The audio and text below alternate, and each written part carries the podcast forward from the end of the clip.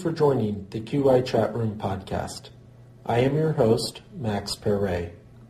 This podcast is sponsored by the Redwood Community Health Coalition, an association of community health centers across six counties in Northern California.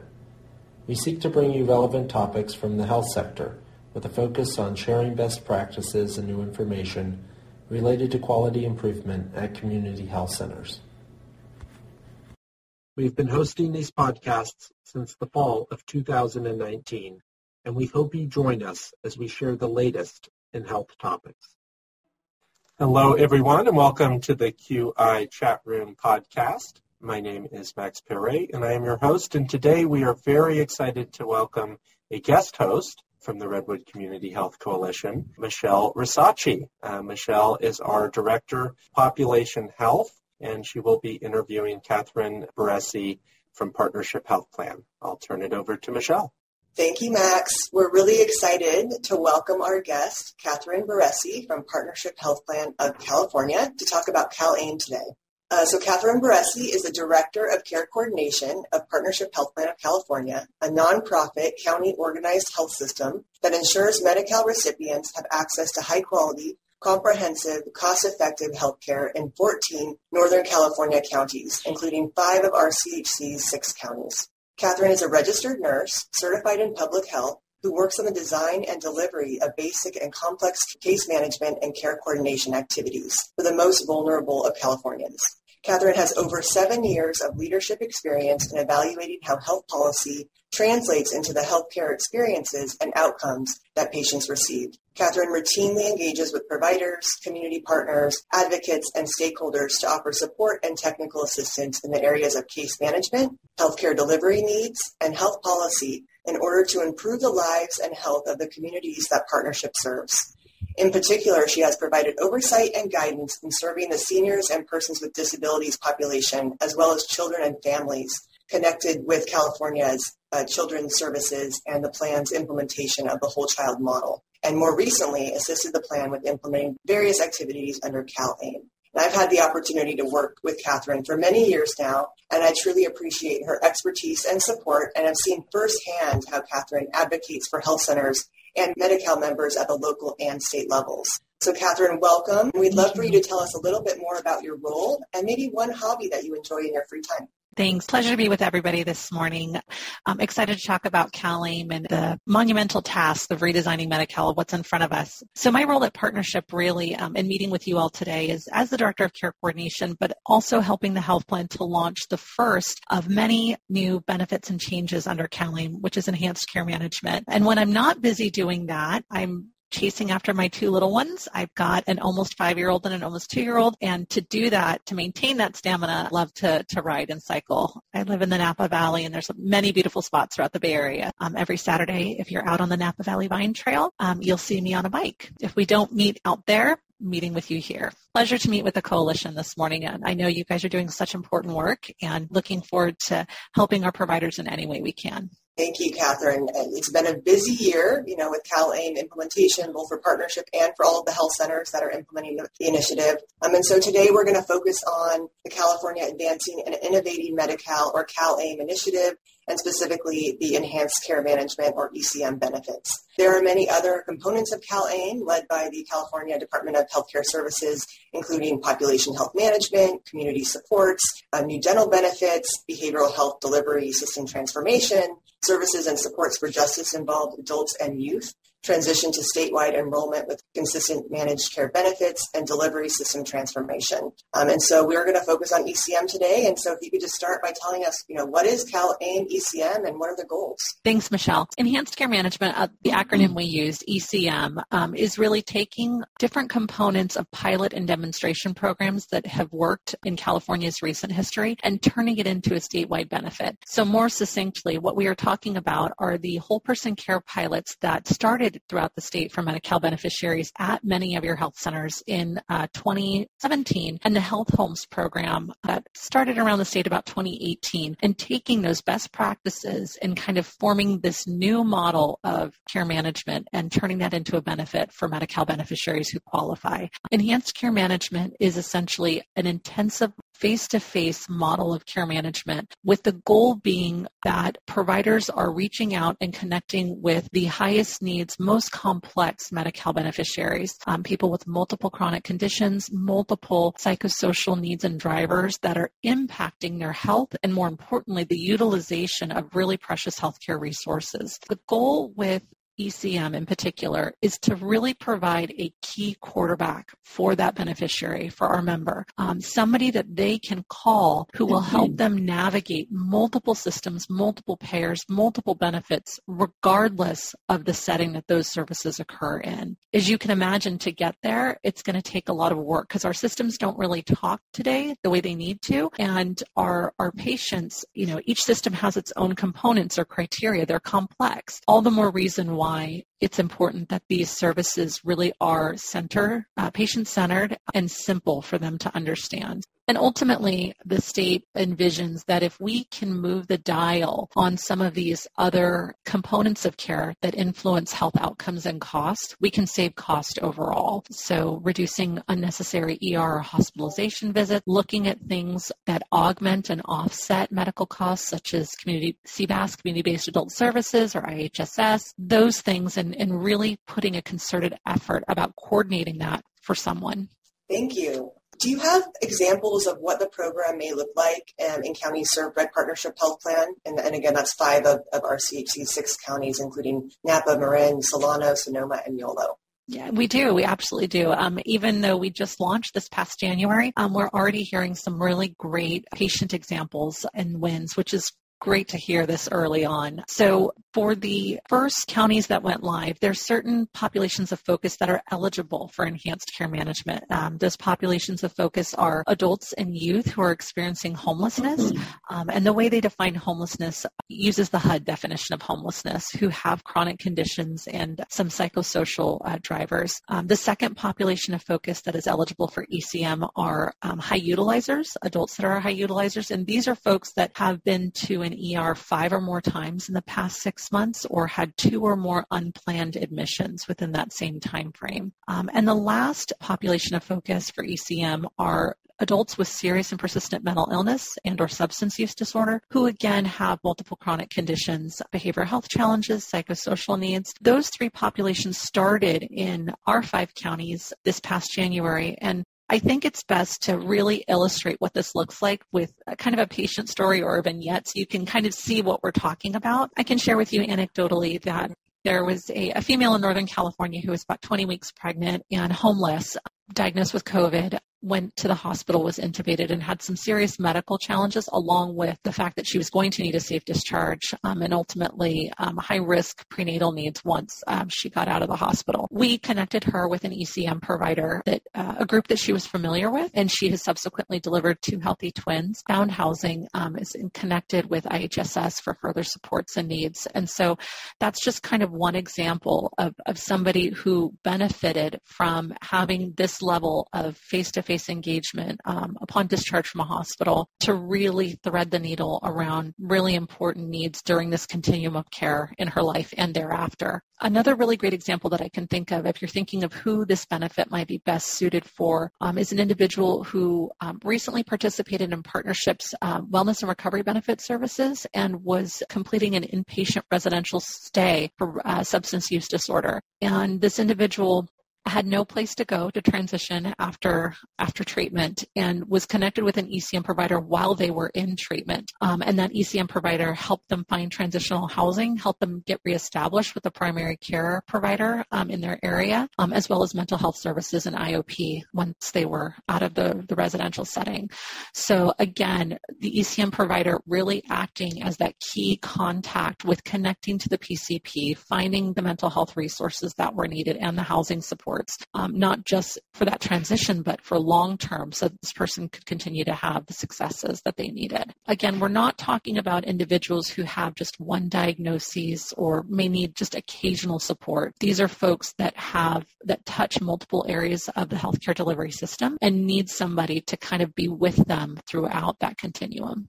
Thank you. It's so helpful to hear those those real examples Um, we know Partnership's been working really hard behind the scenes to adjust the engagement modalities accepted for CalAIM ECM and now allows not just in-person ECM engagement, but also telephonic and video. Can you talk a little bit about the engagement process and any tips you have for health centers?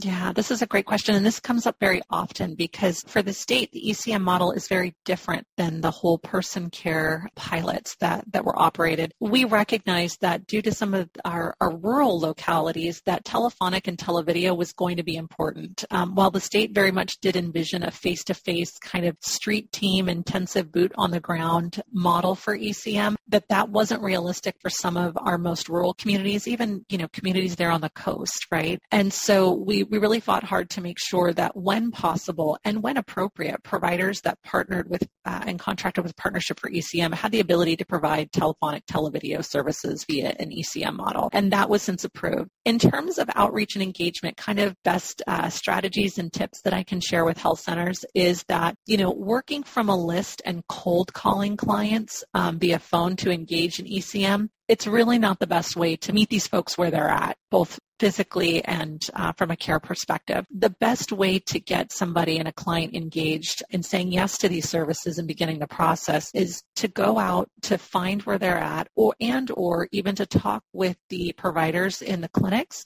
to see who's frequenting in and out or who's coming in to ask for help with paperwork or presenting at the desk with problems that your clinic can't solve. And then once you find those individuals, clustering the appointments um, so that your care managers are meeting with them while they have time with the clinician or they're there at the dental clinic or they've got a mental health appointment. That really is the best way to make the best use of everybody's time, um, but also to really capture that person while they're there. Great. Thank you so much for that. Another challenge we hear from health centers is the double and triple data entry to document outreach and engagement attempts. Are there opportunities to reduce the administrative burden for health centers and the ECM? Yes, the, the short answer to that is yes. Uh, we hear this very commonly, and I will say this is very characteristic of new benefits. The state wants the data. They want to see how many phone attempts, how many in-person attempts our providers are making, because really, truly, that helps inform rates, um, and it helps us pass on those rates to our providers. So while we acknowledge that it's uh, sometimes burdensome and duplicative, it really is important long term to creating sustainability and viability of this program. In terms of us looking at ways, um, one of the ways that partnership in the state is, is helping to improve this is through our grants, which I'm sure we'll get to later um, to talk about. If there are solutions that our contracted ECM providers see as a better way to do this, but they need some funding support to do that, they can always apply for a grant for partnership to review because there is additional dollars available for data exchange and information and inefficiencies with regards to this, this piece. Great. And that's also kind of connected to the challenge of contact information. So we know contact information on referrals for ECM are, is often outdated and locating members for outreach and engagement has been extremely challenging in some cases. What options are you aware of for health centers to use additional data sources for more updated patient information? Great call out. Historically, the data that we get from DHCS and, and Medi-Cal in terms of contact information is usually outdated and poor. And we have known that here at the health plan for, for quite some time. I'm excited to share that our ECM providers use a platform called Collective Medical. That platform is an HIE system that connects real time to all of the hospitals in Northern California, with the exception of Gerald Phillips and Stanford, I would really encourage our ECM provider network to look there for updated contact information for folks that they're trying to reach because oftentimes upon admission or even a discharge, there's new and updated phone numbers or people that can be found there in the notes for our ECM providers to connect with folks and engage them. Thank you for that tip. And I'll also share that Redwood Community Health Coalition is exploring how a system like Nine Patch which was selected by the community as the platform for Sonoma Connect Sonoma Unidos, um, can connect to Collective Medical to support information sharing and data collection. So hopefully more to come as far as integrating. What advice do you have for health centers that have contracted as ECM providers or are planning to start the contracting process? I don't think that this could be overstated enough. I think that having realistic expectations and kind of a first, second, and third year planning strategy with regards to um, your staffing ratios and your workflows is really going to be key. Many of our health centers participated in Partnership's own IOPCM, um, Intensive Outpatient Case Management Program, and or were very much involved in whole person care pilots. And like I said, ECM is a little bit different. The requirements are a little bit different. The data capture, as we mentioned, is a little bit different, um, and the reporting is different. And so it's not an apples to apples match. So really good, thoughtful planning about what is realistic um, for your team's bandwidth. I would also say that please, please, please participate in partnership roundtables that we have for our ECM providers. That's where we talk about best practices and billing efficiencies and kind of requirements that really will take some of that burden off your teams for having to figure it out. And just know that at any time throughout the contracting process, our teams are happy to meet with you to talk about this um, before signing on the dotted line. And what I will say is what's unique about ECM in particular is that we at the health plan are required to identify patients proactively that would qualify for this benefit and send them as referrals to our contracted ECM providers. But there's a unique lever there. Our ECM providers are contractually and within our policy able to tell us almost on a gas break, if you will, we can take more, you know, send less in a real time way so that we are not inundating those providers with referrals. We, we follow behind you, your lead in terms of your capacity and what you're able uh, to accommodate. Great. Thank you so much. Can you tell us a little bit about the QIP incentive that can support ECM outreach? Sure. I'm really excited about this. Um, I think this is unique to partnership. And so I'm really happy that we took a look at this. We heard real time in building this program from our providers about the administrative burden. And so we made a, um, a strategic decision actually to incentivize our providers for uh, completing the required reporting. Some health plans just built this in and said, nope, you've got to do it. But partnership went the extra mile and said, we are going to pay our ECM providers an additional $100 per member per per month for completing the timely reporting. Like I said, this benefit is new and it's very important to the state to collect this data and we can't collect it without the partnership of our of our network to kind of really help offset the cost of, of doing that. We have this additional CalAIM quality incentive program. So in, in year one right now, it's it's literally just a payment for turning the report, uh, the accurate reports timely to us. Um, and in year two, it could evolve into some quality measures, perhaps collecting blood pressure screening or PHQ-9 scores for folks enrolled in enhanced care management so that we really are truly now looking at that next level, which is outcomes associated with the model and intervention. Great, thank you. Uh, at yesterday's partnership roundtable for ECM, they were announcing this and they also mentioned that there's partial credit as well. If, if it's not 100% timely reporting, there's also um, a, pay, a 50%, I believe, payment made. So excellent, thank you. Um, what should health centers know about Partnership's Round 2 grant program? You did mention that earlier.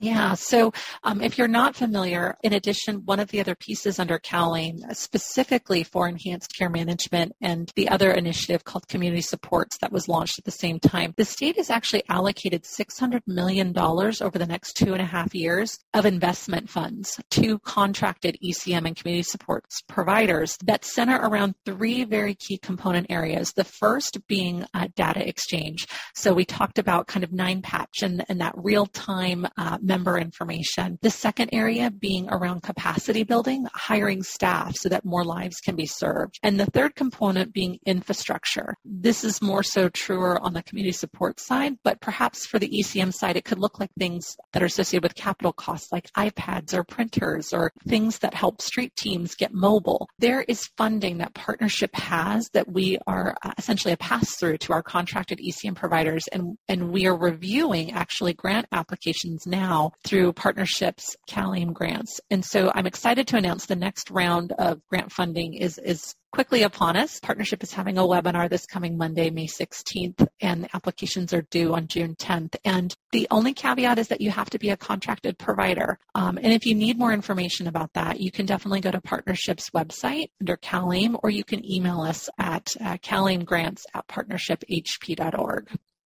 Thank you. And, and we also learned that if you apply for round one, you're still eligible to apply for round two, selecting a different focus. Yeah. Please tell us about the next steps for expansion to new populations of focus. Right.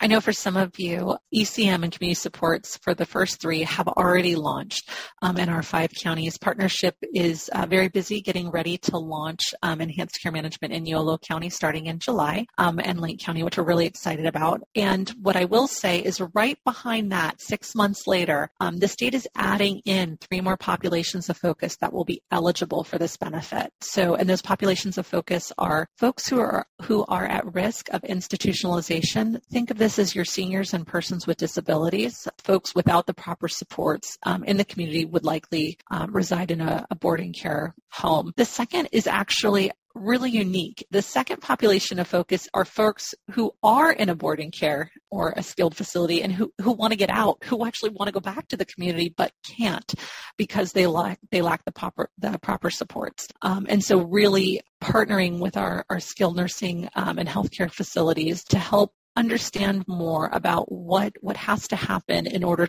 for that person to transition out safely. Perhaps that's housing, perhaps that's aligning SSI funds, perhaps that's applying for CBAS, getting some DME equipment in place, reconnecting with a provider, all of those pieces. And then the other population of focus that starts throughout our 14 counties again in January of 2023 is the incarcerated population. DHCS has preliminarily told us that the, they anticipate this population to be folks who are recently moving from a incarcerated status back into the community, but that it could be as far back as 12 months if they were incarcerated at any point um, within the previous 12 months and need reconnection back to Medi-Cal and community-based services. What's interesting about the incarcerated population under CalAIM and specifically with ECM is that the state actually has a mandate to help folks um, who are um, justice involved renew and reconnect Medi-Cal eligibility. So this is the state's way of meeting that mandate under a law is through the ECM benefit benefits. So